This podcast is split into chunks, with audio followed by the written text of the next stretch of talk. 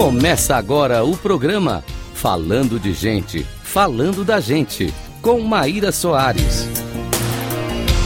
Rádio Cloud Coaching.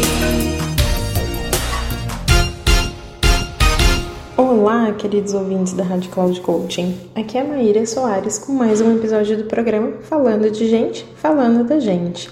E o tema de hoje nós vamos falar sobre o estilo emocional do cérebro. A começar a entender quais são esses pilares, né? Hoje, um estado emocional ele é muito caracterizado de acordo com o que a pessoa está vivendo em cada momento, em determinadas circunstâncias. Só que para isso tem muito embasamento e influência no humor, que é um estado emocional que persiste por longo tempo. E esse humor, ele também é influenciado pelos traços emocionais, que é o que vai caracterizando cada indivíduo por anos. Não é muito comum a gente ouvir, nossa, fulano tem um mau humor, ou então alguma pessoa tem um ótimo humor. Isso estamos falando de traços emocionais que foi construído ao longo do tempo.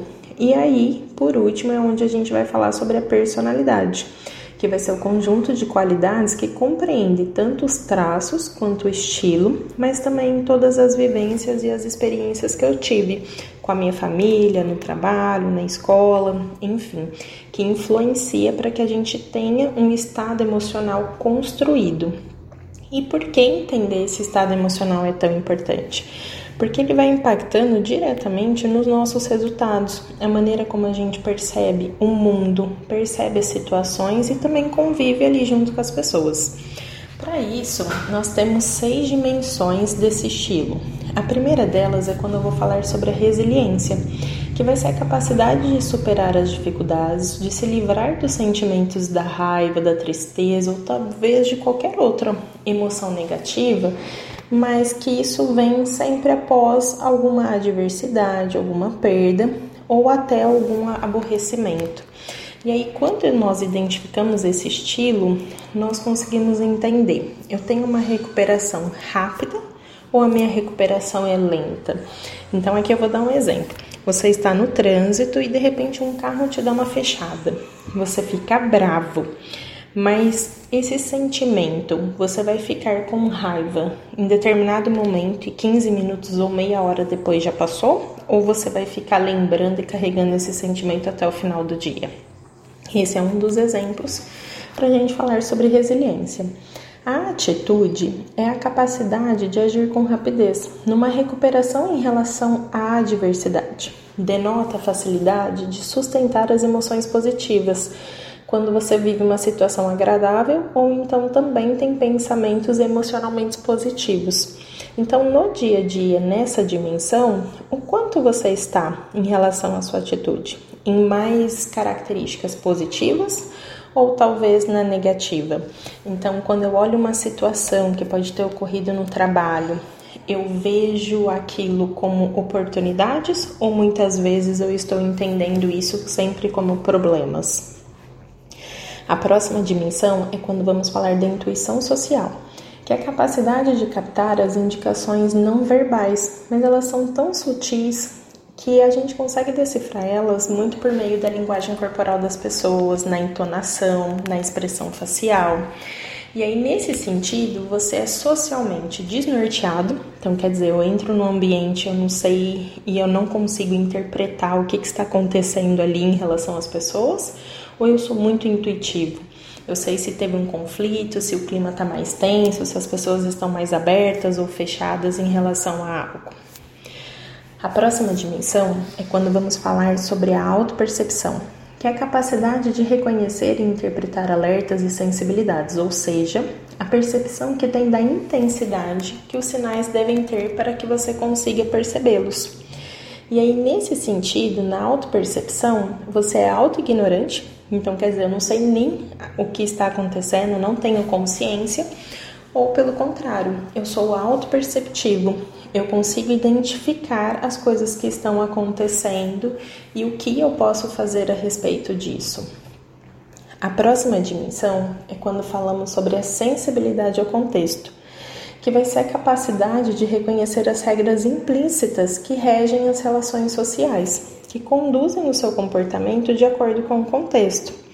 E nesse caso, na régua, a gente pode ser muito antenado, então eu sei exatamente as coisas que estão acontecendo, ou eu sou desligado.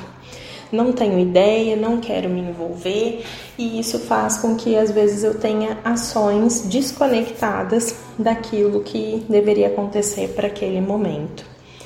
E quando vamos falar numa outra dimensão, que é a respeito da atenção, a gente vai entender que é a nossa capacidade de filtrar as distrações emocionais e também manter a concentração naquilo que a gente está fazendo. E nesse caso, eu sou desconcentrado, isso é igual foquei, agendei, comecei a fazer uma atividade, mas qualquer coisa que passou na minha frente me distraiu, ou eu sou concentrado. Eu consigo entender até o ambiente onde eu devo estar para fazer aquela produção, eu consigo ter o foco na coisa certa. Então, entender as seis dimensões faz com que a gente entenda as réguas. E dentro dos pilares, o que eu de fato preciso movimentar, já que isso vai influenciar nos meus resultados e nas minhas conquistas. Para isso, eu gostaria de trazer uma técnica muito interessante, que é do Randy de Stefano, que é um coach executivo, que vai nos ajudar a perceber um pouco mais de como que a gente lida com os nossos estilos. Então é uma técnica que chama SCORES. O S é quando a gente fala de self-observation, então é a auto-observação. Quando que esse problema aconteceu, né? Qual que é a reação desta desta emoção ou desse estilo quando você está pensando nele? E a longo prazo, isso pode te fortalecer ou enfraquecer se os outros observassem as suas expressões, o que, que eles diriam? E qual que é o impacto desse problema na sua vida e talvez na vida dos outros? Então, quer dizer, esse pilar de autoobservação faz você ter uma amplitude do que você está percebendo como cena. O próximo é a parte de controle. E nesse caso, nós podemos trazer reflexões de qual parte da situação você pode controlar o que é controle seu, mas também o que pode ser um controle externo. Qual evidência existe que você vai perder o controle? Porque muitas vezes nós queremos que tudo saia da maneira como nós queremos, e nem sempre é isso que vai ocorrer. E você vai ter o controle ou você prefere que a situação controle você?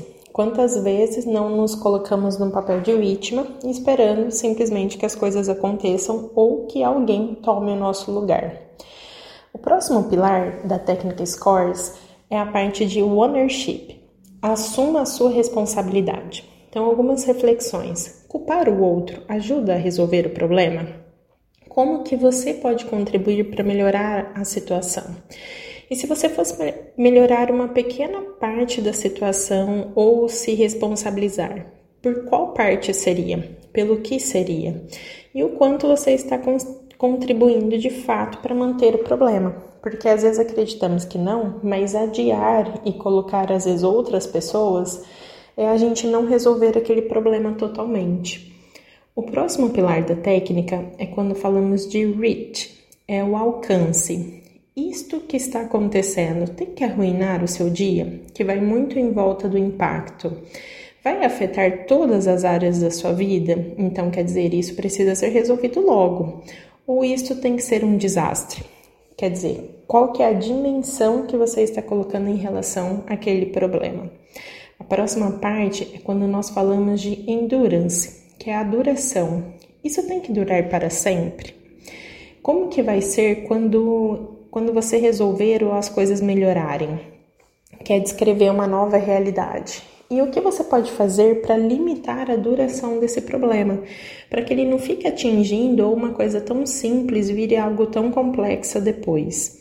E aí, para fechar a técnica SCORES, é quando a gente fala Specific Action, que é uma ação específica. E aí nós trazemos especificamente o que você vai fazer com a situação. Então, o que de fato você pode controlar e aquilo que você não pode, o que você vai melhorar ou às vezes aquilo que não, não consegue ser melhorado, o que de fato você vai resolver, o que você vai limitar, porque esses pilares te ajudam a construir um plano de ação para resolver toda uma questão de problema.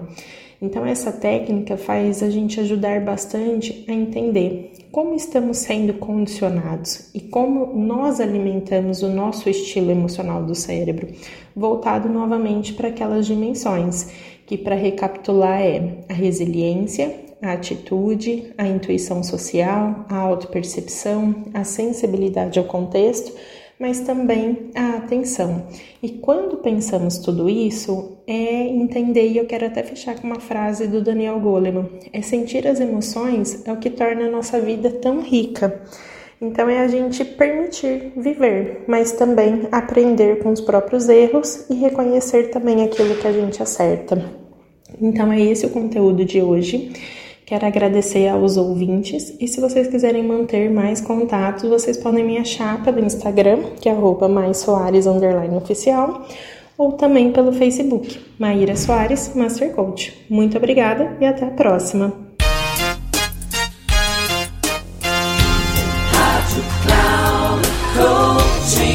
Encerrando por hoje o programa Falando de Gente, Falando da Gente, com Maíra Soares.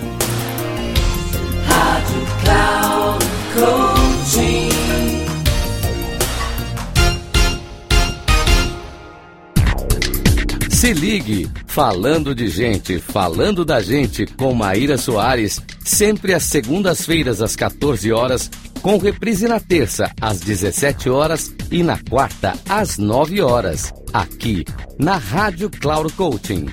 Acesse nosso site radio.cloudcoaching.com.br e baixe nosso aplicativo Rádio Cloud Coaching, conduzindo você ao sucesso.